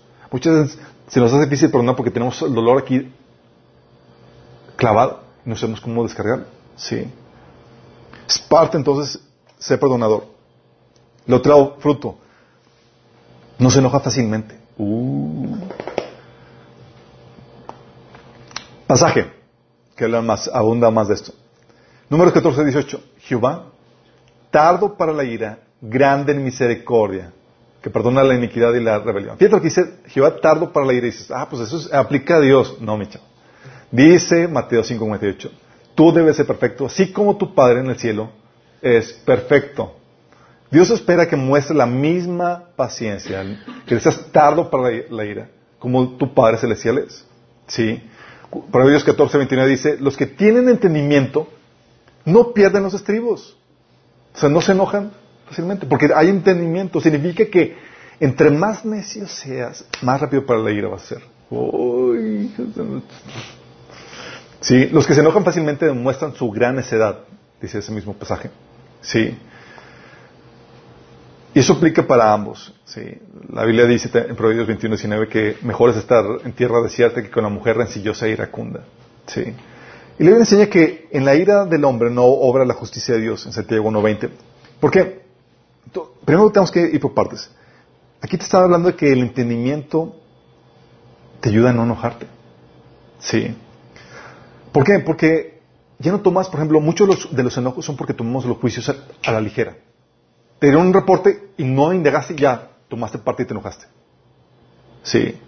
Tomar juicio en base a las apariencias te lleva a eso. Pero cuando hay entendimiento es, ah, déjame checar, evaluar, a ver si es cierto, déjame indagar, sí.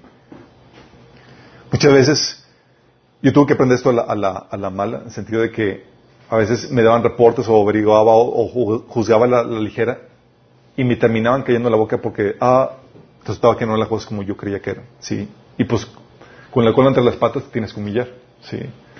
Y aprendes a, déjame checar, déjame evaluar bien antes de que, a ver si el enojo lo vale, si no voy a salir yo humillado y con la cola entre las patas. También el entendimiento te ayuda porque estás consciente del contexto de las debilidades de, las personas. Algo que vimos entre ellas en es que cuando hay dolor, cuando hay heridas, la gente se terapea. Y cuando ya sabes cómo es la dinámica, por ejemplo, humana de, las heridas, y estás consciente de que cuando alguien se está terapiando no toma sus palabras en serio, simplemente se está descargando. Te da entendimiento. ¿sí? O ya sabes la naturaleza pecaminosa. Ya sabes que te va a en un punto, no estás con las expectativas hasta el cielo.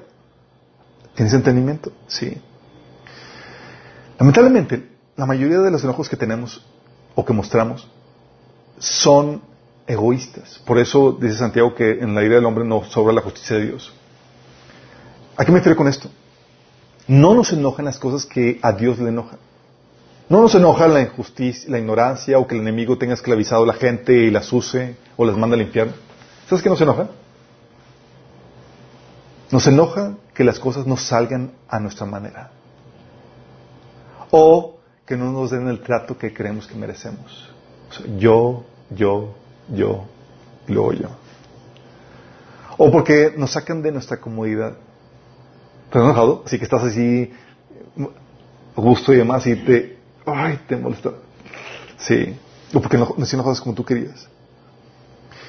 Y Dios lo hace adrede. Sí. a veces me quiero yo enojar por cosas que hacen, que pasan durante el día, que interrumpen mis hermosos planes, mi agenda o que no sea la cosa como yo quiero, si yo que mis hijos o que mis hijos intervienen en eso. Y si me acuerdo, eh, eh, no se trata de ti, no se trata de tus asuntos.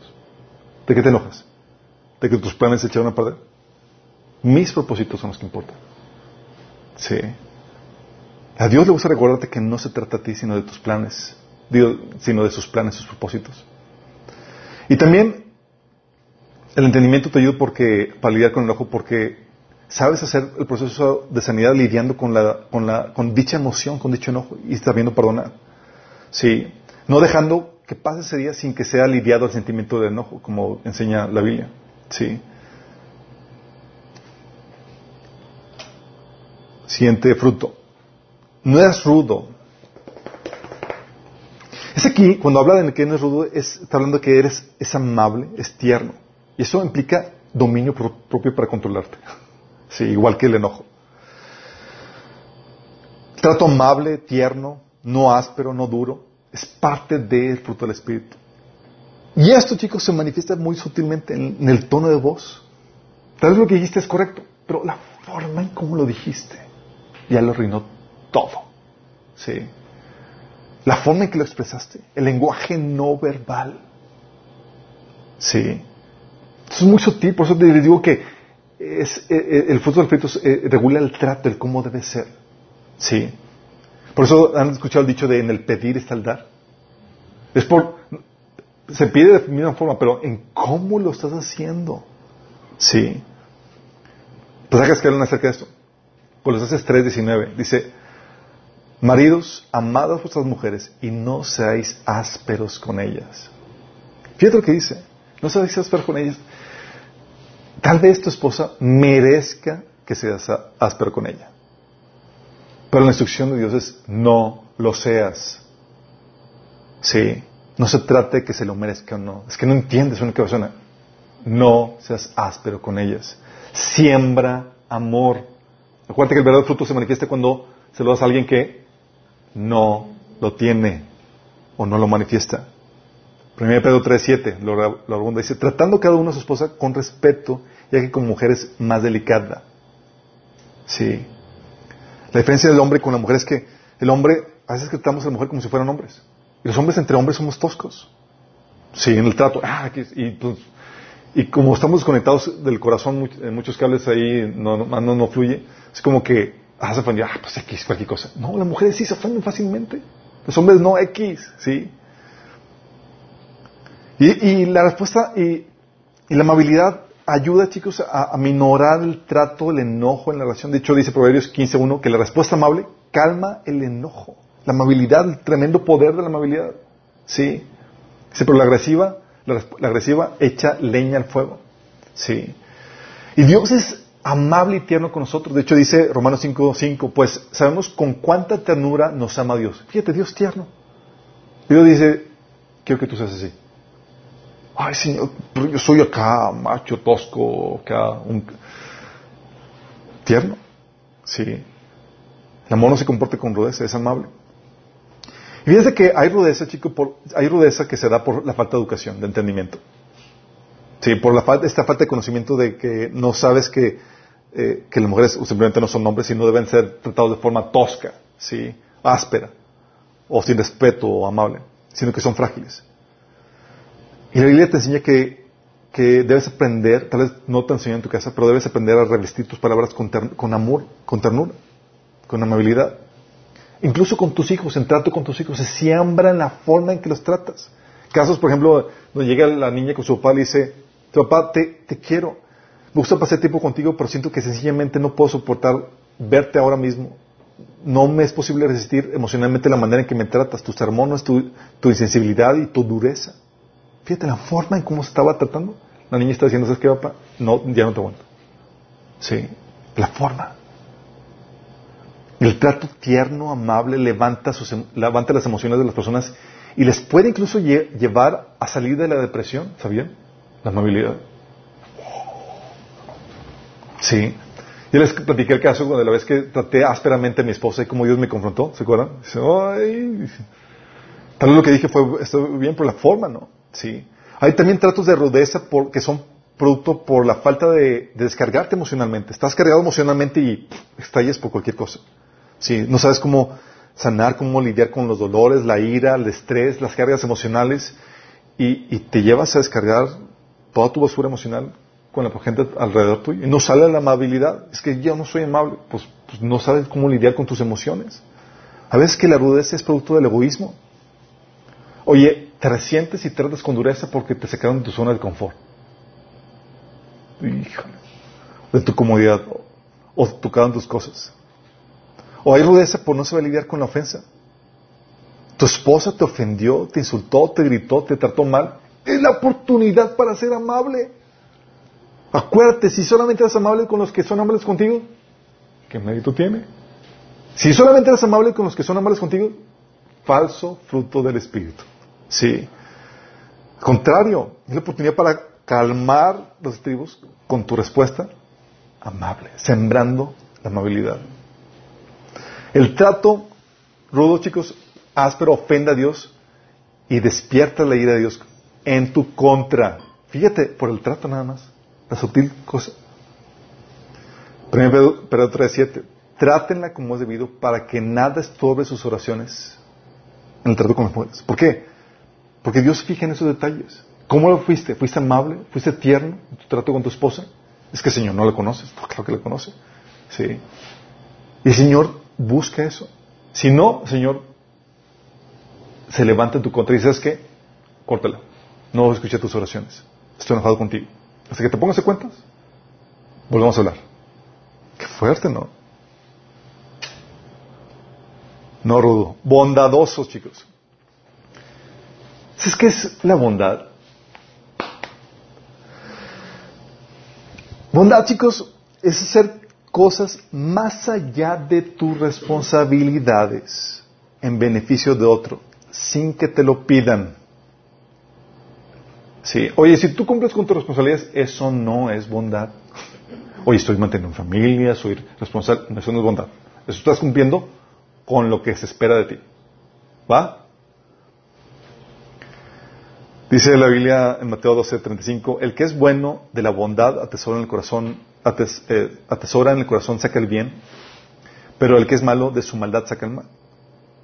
Otro caso, ¿se acuerdan cuando eh, Jesús, cuando habló de la parábola de, los, de siervos que reclutó en las últimas horas del día? ¿Se acuerdan? Y que el Señor le dio a uno lo que había el valor convenido y otro le dio de más. Y le reclamaron, dice Señor, ¿qué onda le diste a ellos de más? Y dice en Mateo 20, 15, ¿acaso es contra la ley que yo haga lo que yo quiero con mi dinero? ¿Te pones celoso porque soy bondadoso con otros? Fíjate, cómo aquí pone la bondad como el ir más allá de la responsabilidad de lo convenido. ¿Sí? Porque si solamente da lo que te toca, eso es justicia. ¿Sí? Ser bondadoso es ir más allá. Nadie lo pidió ni nada, pero aquí está. Órale, un extra. ¿Y cómo se aplica eso en el matrimonio? Es, tú siempre bondad cuando vas más allá de tus responsabilidades. Más allá, pues que esperan de mí.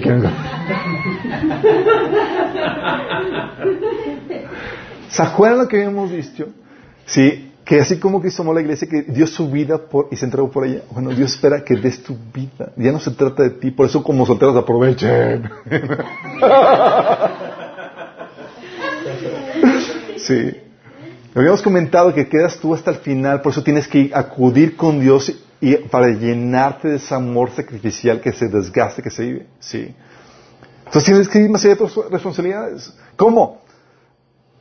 Déjame aclarar, si tu prioridad es la justicia en tu familia, cada quien, que cada quien cumpla sus responsabilidades, estarás inhabilitado para poder mostrar, tener actos de bondad con tu coño. Ah, pues ya, yo hice el que me toque, que haga lo suyo, pues mira. ¿Sí? Inhabilitado. Los actos de bondad, por ejemplo, sería acomedirte con las tareas de la casa, ayudar, por ejemplo, a tu esposa con sus cargas. Oye, amor, yo, te ayudo con lavando los trates. ¿Sí?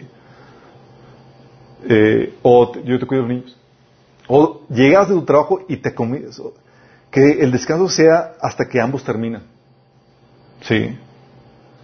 No, diga, no pensando que, ah, pues ya hice mi chamba y que toca mi, mi, parte y ves a tu esposa ahí haciendo lo suyo. Sí. Oye, yo ya terminé, amor, déjame ayudarte. Porque si tu prioridad es tu descanso, comodidad, estarás actuando también de forma egoísta y tampoco vas a mostrar actos de bondad, porque el acto de bondad es sacrificado. Sí. Entonces me piden mis responsabilidades y actos de bondad. Pues, ¿qué pasó? Parte de... que querían mostrar el amor, así como... Es parte de sembrar, chicos, sorry. Esto ya no me está gustando. Paz. Así no.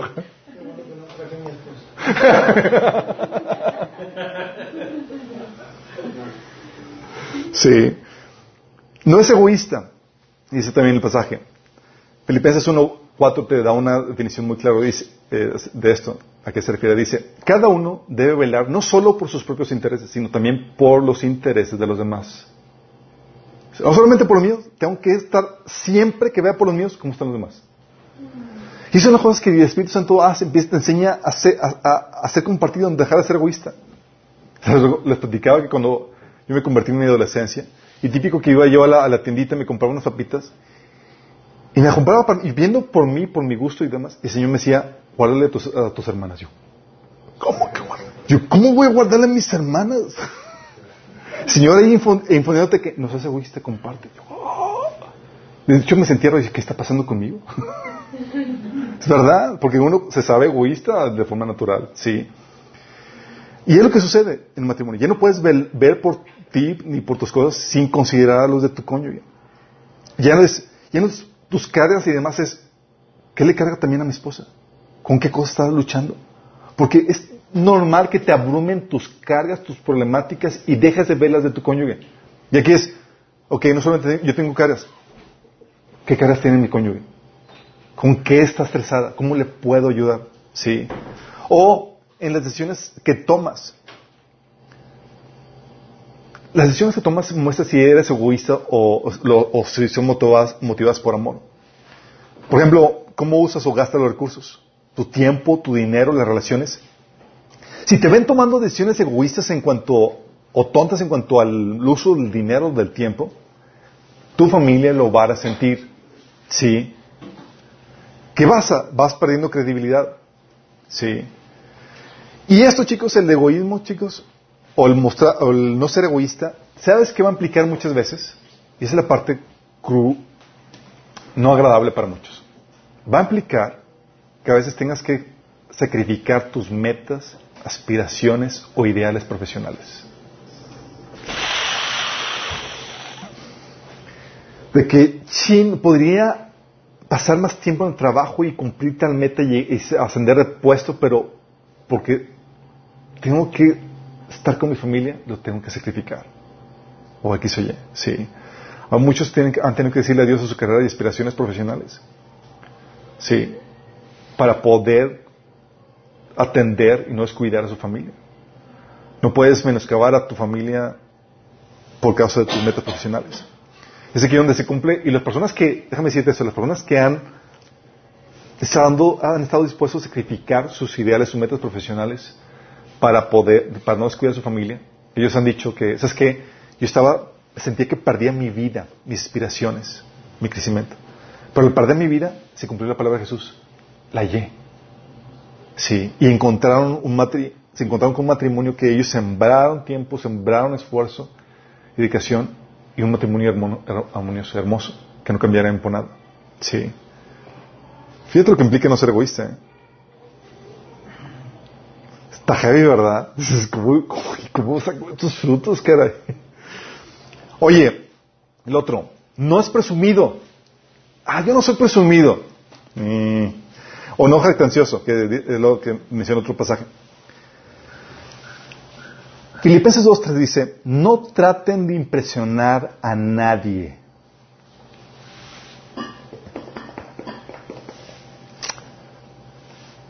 Pablo, en 2 Corintios 12, del 17, dice, si quisiera jactarme, no sería necio al hacerlo, porque estaría diciendo la verdad, pero no lo haré porque no quiero que nadie me atribuya méritos más allá de lo que pueda verse en mi vida u oírse en mi mensaje. no se jactaba, sí. Cuando te jactas, chicos, estás buscando tu propia gloria. De hecho, Jesús decía en 8.50, yo no busco mi propia gloria, pero hay uno que lo busca y él es el juez. Y cuando hablo de que busques tu propia gloria, busques el, el verte bien ante la gente. Sí. Dice Juan 8.54, Jesús contestó, si yo buscara mi propia gloria, esa gloria no tendría ningún valor, pero es mi Padre quien me glorificará. Fíjate lo eso. Cuando tú buscas, te jactas, estás, no tiene ningún valor. Por eso Proverbios 27.2 dice, no te jactes de ti mismo, que sean otros los que te laven. ¿Sí? ¿Y cómo esto se ve en el matrimonio? Se, manifiesta de varias formas. Una, cuando hablas solo cosas buenas de ti. ¿Sí? tratas de quedar bien con la gente presentando tus mejores atributos y típicamente contrastándolo con los de otros, echando de cabeza a otras personas. ¿Sí? Como decía el, el, fariseo, te agradezco Dios que no soy pecador como todos los demás. O cuando hablas mal de otros sin compasión. Fíjate, a todos nos va a tocar dar una crítica o, o hablar, sacar los trapitos sucios de alguna parte. Pero la problemática es la actitud con lo que lo mencionas. ¿Sí? criticas y hablas mal, por ejemplo, de tu cónyuge sin compasión, sin considerarte a ti mismo, sin humildad, como si tú no tuvieras ninguna falla, como si fueras perfecto, inmaculado, es una señal de que estás cayendo en esto, de que eres pretencioso. Tú te das cuenta cuando te importa más tu ego, tu reputación, el verte ver, cuando te importa más eso que la verdad, la razón o la justicia o la edificación de otros. ¿A qué me refiero con esto? Pláticas matrimoniales o conflictos matrimoniales muchas veces sucede por esto. Sí. De que el marido le dice a, su esposa, o viceversa, le dice, es que me humillas cuando le das razón a tal persona y no a mí. Fíjate, ese comentario refleja que lo importante no es quién o no tiene la razón, sino mi reputación. Sí. O me humillas cuando le das por, cuando le das por su lado y no el mío. A tal cual persona. En vez de preguntar, ¿es su lado el correcto? ¿Es el verdadero? O lo único importante es que sea de tu, lado, para que tú te veas bien. ¿Sí? O es que tú siempre quieres tener la razón. ¿tienen realidad? Cuando la pregunta es, ¿tienen verdad la razón? O tú siempre ganas las discusiones, en vez de preocuparte si están bien o mal ganadas. O no me contradigas en público. Maridos se le dicen a veces a sus mujeres, no me contradigas en público. Cuando a veces se corre, eh, o sea, por el, por el ego, o sea, le importa más el ego que la seguridad. Situaciones donde tiene que contradecirte porque estás por cometer una burrada que pone en peligro tu, el tu familia o alguien más. Pero importa más el ego. ¿El que dirán? Sí. O no pongas ejemplos que saquen mis errores o que me hagan ver mal o que me hagan o que hagan ver que tengo fallas. ¿Por qué? Porque lo que importa la prioridad no es la edificación de la persona, sino el jactarte de que eres perfecto o perfecta. Sí. Cuando te, te fijas en eso, estás, caes en esta situación de que, eres, de que presumido, jactancioso, porque te importa más el qué dirán que la verdad, la razón, la justicia o la edificación de los demás.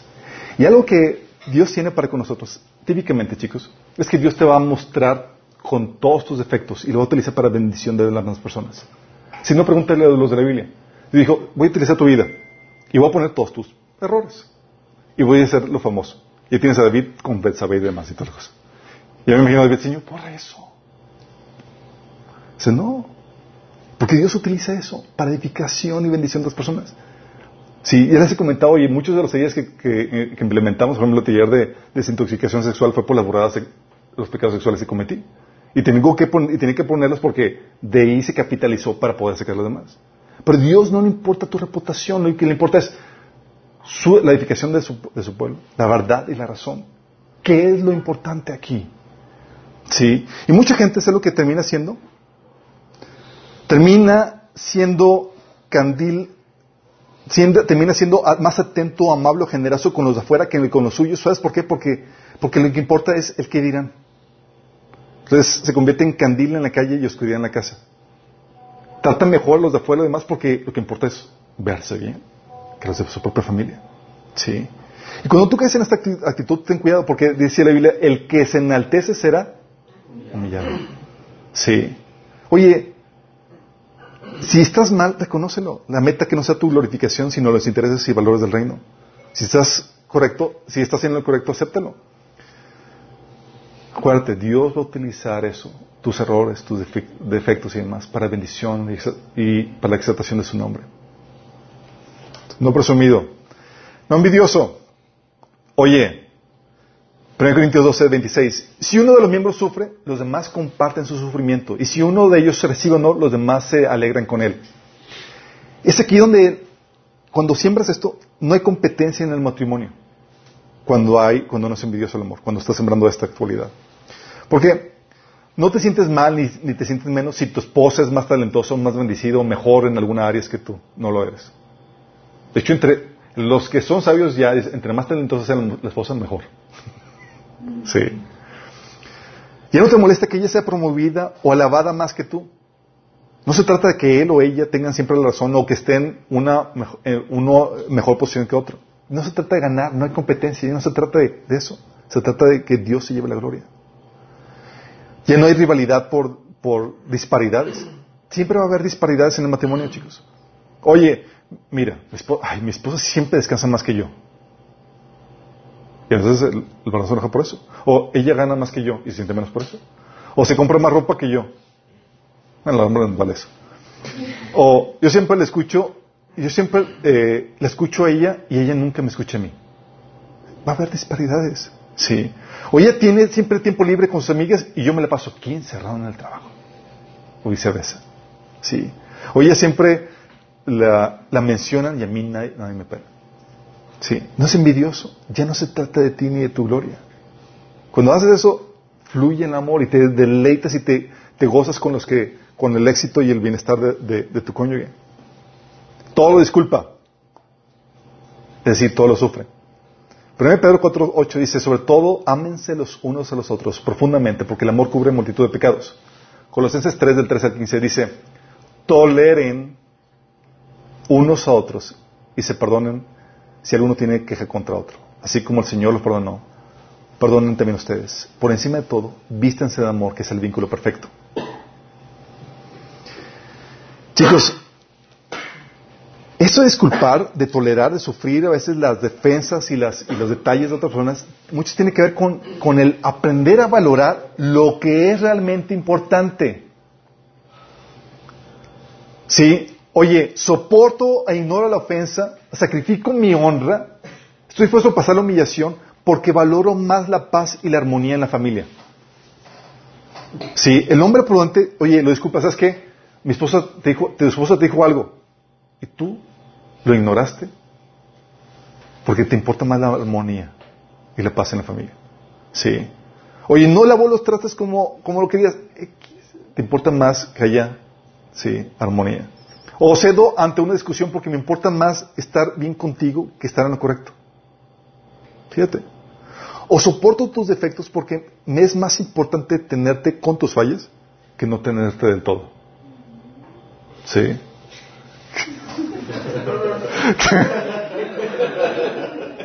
okay. O valoro más tu actitud y tus buenas intenciones que tus malos hechos. O sea, hay gente que tiene de buen corazón, pero es bien supengue para las cosas que hace. Sí, yo soy uno de ellos. ¿Sí? Y es un problema no de, no de fondo, sino de forma. ¿Sí? que parece que, que hace las cosas como mal, pero la verdad es que quiere hacerlas bien, pero no sabe cómo. es donde, oye, tiene buena actitud, quiere hacer cosas bien, nada más que no sabe qué onda, cómo hacerlas. Entonces nada más se les destruye, se le encamina. Pero el vínculo se rompe, chicos, cuando damos más importancia a la ofensa que a la relación, por ejemplo. O damos más importancia a nuestra felicidad que a la voluntad de Dios. Sí, cuando en realidad la única forma de ser feliz es en la voluntad de Dios. No se deleita en la maldad. Híjole. Romanos 12 del 7 al 21 dice, no paguen mal a nadie mal por mal. Procuren hacer lo bueno delante de todos. Si es posible, cuando dependa de ustedes, vivan en paz con todos. No tomen venganza, hermanos míos, ni se sino dejen que el castigo, el castigo en las manos de Dios, porque está escrito, mira la venganza, yo pagaré. Así dice el Señor. Antes bien, si tu enemigo tiene hambre, dale de comer. Si tiene sed, dale de beber. Actuando así, harás que se avergüence de su conducta. No te dejes vencer por el mal. Al contrario, vence al mal con el bien.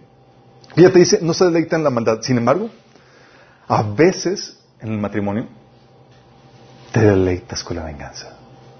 Sí. ¿Aplica eso para la suegra? Aplica para todos. La suegra, ¿Sí? O sea, la idea es que no te deleites con la venganza o con el maltrato que le das. Porque a veces por las cosas que te digo que quieres darle en la torre, ¿sí? No te deleitas en, darle lo que se merece. No te deleitas en dar, devolverle mal por el mal que estás viviendo, que estás dando. ¿Sí? Dices, es que se lo merece. ¿Really? ¿Quieres jugar a, que, a dar lo que se merece? ¿Quieres darle lo que se merece? Santiago 2.13. Juicio sin misericordia será con el que no hiciere misericordia. Sí. No habrá compasión, la otra versión dice, no habrá compasión para quienes no hayan tenido compasión con otros. Pero si ustedes han sido compasivos, Dios será compasivo con ustedes cuando los juzgue. Wow. O sea, ¿quieres dar, hablando de que quieres jugar a eso de dar justicia estricta sin misericordia. Ahí te cuento cómo te va. Sí, porque Dios te lo aplica a ti. Oye, todo lo soporta. Aquí está hablando de ser fiel, chicos. De que se mantiene firme ante toda circunstancia. Y eso tiene que ver con el pacto matrimonial. Números 31 dice, el Señor ha ordenado que cuando el hombre haga un voto al Señor o bajo juramento haga un compromiso, no deberá faltar su palabra, sino que cumplirá con todo lo prometido. ¿Y qué crees que hiciste en el voto matrimonial? Oh. Salmo 50, 14. Cumple los votos que le has hecho el Altísimo. O Eclesiastés 5 del 1 al 7, que dice, cuando vayas a casa del Señor, cuida tus pasos y acércate a escuchar en vez de ofrecer sacrificio de necios, que ni, conciencia tienen de que hacen mal. No te apresures ni con la boca ni con la mente a proferir ante Dios palabra alguna. Él está en el cielo y tú estás en la tierra. Mide pues tus palabras. Quien mucho se preocupa tiene pesadillas y quien mucho habla dice tonterías. Cuando hagas un voto a Dios, no tardes en cumplirlo porque a Dios no le agradan los necios. No permitas que tu boca te haga pecar, ni digas luego ante el mensajero de Dios que lo hiciste, lo sin querer. Muchos así actúan. Es que, Señor, pues me casé sin querer, la verdad no sé bien qué me metía. Pues, verdad, sí. Es que no sabe que, ella era de, así de ese tipo, sí. No, es en serio, es, que no sabía que se sorprenden de que el esposo o la esposa resulta que no era lo, vendido, ¿sí? Sé por qué, ¿por qué ha de enojarse Dios por lo que dices y destruir el tu trabajo? Más bien, entre tantos absurdos y pesadillas y palabrerías, muestra temor a Dios, es decir, cumple con, el voto. Es decir, sé fiel a, a, tu palabra, al voto matrimonial que hiciste ante Dios. Hiciste un compromiso con Dios debes mantenerlo firme a pesar de la dificultad, de las circunstancias, de la ausencia de sentimientos. Es como que ya no siento nada por ti. ¿Really? Estás atado por un voto, no por tus emociones. Tienes que amar de forma incondicional y unilateral si fuera necesario. Es que ella no me ama. Y tú tienes un voto, un compromiso delante de Dios. Sí. Y esto implica también ser fiel, no solamente al, pacto matrimonial, sino fiel emocionalmente y físicamente. Hay gente que que, adultera sexualmente, pero también emocionalmente, amando, intimando con otra persona de, fuera de su, de su cónyuge. Sí, cuidado. Todo lo cree. Jamás pierde la fe. ¿Se acuerdan cuando llegan con Jesús, el que tenía el hijo paralítico, eh, con, ataques de epilepsia? Y le dice, si puedes hacer algo, ten compasión de nosotros y ayúdanos. Y Jesús, ¿cómo que si puedo? Para que cree todo es posible. O sea, Dios ofendido. ¿Cómo que sí puedo? Y a veces sí actuamos con, es que Señor, ya damos a nuestros cónyuges como si fueran casos perdidos. Es que Señor no conoce a mis hijos. ¿Es en serio? Y perdemos la fe. ¿Sí? O sea, todo lo crees y persistes en que Dios puede hacer un cambio. Si no lo das como un caso perdido, no dejas de insistir. Si fuera fácil o algo que el hombre pudiera lograr, ¿para qué orar? Oras porque estás invocando un poder mayor que puede intervenir y cambiar esa circunstancia o esa persona. Sí. Todo lo cree. Todo lo espera. 1 Corintios 15, 19. Si la esperanza que tenemos en Cristo fuera solo para esta vida, seríamos los más miserables de todos los mortales. Uh, si la esperanza ¿qué? que tenemos en Cristo fuera para esta vida. Eso es fenomenal, chicos, porque te das cuenta que nadie puede quitarte la esperanza que has estado porque es intocable. De hecho, Pablo lo decía en 2 Timoteo 1.12. Por lo cual asimismo padezco, pero no me avergüenzo porque yo sé a quién he creído y estoy seguro que es poderoso para guardar mi depósito para aquel día. Es decir, nadie puede tocar la esperanza a la cual he sido llamado. Y eso es brutal porque significa que nadie te puede robar el gozo. Sí, nadie te puede quitarlo. Pues Dios ha guardado nuestro depósito, nuestra herencia, en donde nadie puede dañarla, robarla ni menguarla. Si es como que no estás sin esperanza. Es tu matrimonio, tal vez, hecho papilla, terrible. Pero tú tienes una esperanza inconmovible. Y no es para esta vida. Es para que vive. Tú puedes estar con un gozo en medio de la tribulación más terrible. O sea, no le puedes echar la culpa a nadie que te hizo. No puedes, sí. De hecho, Dios te dice, sacrifica esta vida. Tengo una vida eterna. Y andamos ahí mendigando los, el pesillo que tienes ahorita. Cuando tienes, eres, eres millonario. Sí. Estos chicos, si se cuenta, son, se muestran en el trato. Y esto es lo reciente tu pareja. Si tú no eres paciente, no eres orgulloso, digo, si no muestra, si no, si no, si eres, si no eres humilde, si eres rencoroso, si te enojas fácilmente, si eres rudo, si eres tosco, no eres bondadoso, si eres egoísta, si eres presumido, envidioso, si no disculpas las cosas, si no, si te deleitas en la maldad, en vengarte, si no soportas todo, si no lo crees, si no lo esperas, tú no estás sembrando amor. Y el amor se siembra con el fruto del Espíritu Santo. Tú siembras el amor con el carácter, con el fruto del Espíritu Santo en tu cónyuge y tu cónyuge te va a terminar respondiendo en acorde a ello. Sí. No siempre. No siempre, obviamente. Pero tú permites o das libertad a Dios de que actúe en ti. Lo importante no es si tu cónyuge o no responde o no a ello. Lo importante aquí, chicos, es que Dios tiene la agenda de hacerte la imagen de Cristo. Y para hacerte la imagen de Cristo, necesita que tú tengas sus frutos. Y la agenda no es, llegan con nosotros y dicen que mi esposo está, es terrible y demás. Y yo, decimos, olvídate de tu matrimonio, olvídate de tu esposo, olvídate de tu, esposa. utilízalo para forjar en ti la imagen de Cristo. Porque esto solamente se desarrolla con la práctica. Sí, solamente se desarrolla con la práctica. Y de acuerdo Romanos 8, 29, el Señor te salvó para hacerte conforme a la imagen de su Hijo. Para eso te salvó. No es tu comodidad, no es eso, es, tiene la agenda de Dios. Primer punto a trabajar en mi Hijo. No es hacerlo millonario, no es, no es que viva la vida eh, grandiosa hoy, es pulirlo en la imagen de Cristo. Y cuando tienes un esposo, un cónyuge, una esposa que no es, no te, no te atiende, ¿qué pasa? Tienes la oportunidad de mostrar los verdaderos frutos del Espíritu. Y tú dices, ah, yo soy cristiano y tengo el fruto del Espíritu. Si tu cónyuge es amable, bondadoso cariñoso, no se está manifestando nada. Es la gente odiosa que se manifiestan los frutos del Espíritu, si son genuinos o no. ¿Se me explico? ¿Qué tal, chicos? Estamos aprendiendo cómo amar, ¿verdad? Cómo manifestar el amor. Oye, ¿cómo, hay que amar, ¿cómo amas como Cristo amó a la, iglesia? Bueno, ya sabes. Sí. Vamos a ver en la siguiente sesión las necesidades emocionales de tu esposa, cómo entenderla. Sí. Pero esa es la primera parte. Para que no haya que duda con que, ¿qué hago? ¿Cómo hago? Sí, a eso se refiere. Terminamos con una oración. Antes quisiera, nada más a los que nos están eh, sintonizando a... Déjame decirte esto. Esto suena de locura, lo sé. Dice, de hecho dice la Biblia que, que el hombre natural, el hombre sin el Espíritu de Dios, no puede hacerlo. Dice, no se puede someter a la ley de Dios. Dice, porque, porque no tienes el Espíritu. Solamente hay una forma de manifestar o producir este tipo de fruto. Vivir este tipo de vida abnegada. Este tipo de entrega. Y es solamente si tienes el Espíritu de Dios en tu vida y desarrollas una comunión con Él. Y para recibir el Espíritu de Dios tienes que arrepentirte de tus pecados. Reconocer que necesitas el perdón y la salvación de Dios y creer que Dios mismo se encarnó en Jesús para pagar el precio de tus pecados en la cruz y que resucitó el tercer día.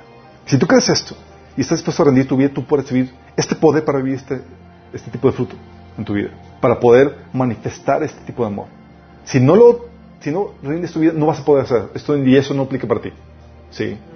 vive tu vida carnal como tú quieras. Sí. En lo mejor que puedas. Pero si no, si quieres vivir ese nivel que Dios te pide, solamente se puede hacer con la ayuda del Espíritu Santo. Y lo puedes recibir hoy, si puedes, si quieres. Si quieres hacerlo, te va a guiarte en esta oración de entrega al Señor. Cierra tus ojos y dile, Señor Jesús, al día de hoy me arrepiento de mis pecados, de seguir mis propios caminos y te rindo a ti mi vida.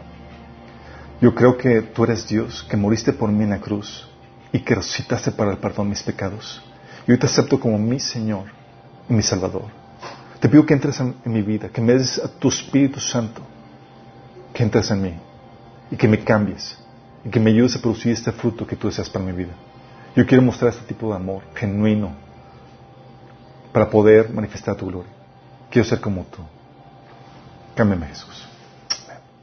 Si tú hiciste esto genuinamente y va más allá de una oración, tú vas a manifestar frutos de arrepentimiento. La iglesia te ordena que debes manifestar frutos que demuestren tu arrepentimiento. Y un fruto es empezar a leer la Biblia a partir del Nuevo Testamento y empezar a obedecer lo que viene ahí y empezar a congregarte. Si no manifiestas ni siquiera estos dos, fue una mera oración que no tuvo, eh, que no manifestó un genuino arrepentimiento. Y todos los demás chicos, vamos viendo el nivel que Dios pide a nosotros. Voy, te dicen que me metí con esto que me casé. Nos estás asustando. Pues es la verdad, chicos. Mira, más vale asustarlos antes que asustarlos después del matrimonio. Así escogen bien y toda la cosa, sí. Vamos a pedir que el Señor nos ayude en esto. Sí. Tal vez tú tienes, te estás, te has quejado de tu esposa o tu esposo y no sabes que tienes ahí la tremenda oportunidad de por fin manifestar el fruto de tu salvación. ¿Tal vez no te has dado cuenta de eso? Sí. Y es ahorita la oportunidad para que puedas alinearte a esta obra de Dios que quieres en tu vida. Sí, porque cambia o no cambia tu esposo. Dios quiere forjar eso en ti. Sí. Quiere que tú tengas el sello de aprobación de parte de Dios en tu vida. Si no tienes esto, las obras que Dios preparó en tu mano para ti están truncadas. No hay propósito si no hay carácter de Cristo. ¿Va? Vamos a orar. Amado Padre, Señor, reconocemos que necesitamos de ti, Señor, y queremos pedirte, Señor, que nos ayudes a desarrollar esos frutos del Espíritu. Sabemos que esto es solamente por buscarte continuamente en el tiempo de comunión contigo, Señor. Tiempo de oración y tiempo de lectura de tu palabra, Señor, que renueva nuestra mente, Padre. Señor, ayúdanos a buscarte cada día para llenarnos de ti. Queremos saciarnos, Señor, contigo, para que podamos manifestar esta llenura, esta, este andar en el Espíritu. Señor, si no hemos manifestado estos frutos, perdónanos. Y ayúdanos a ir cambiando, Señor, de gloria en gloria a tu imagen, Señor. Te lo pedimos en nombre de Jesús. Amén.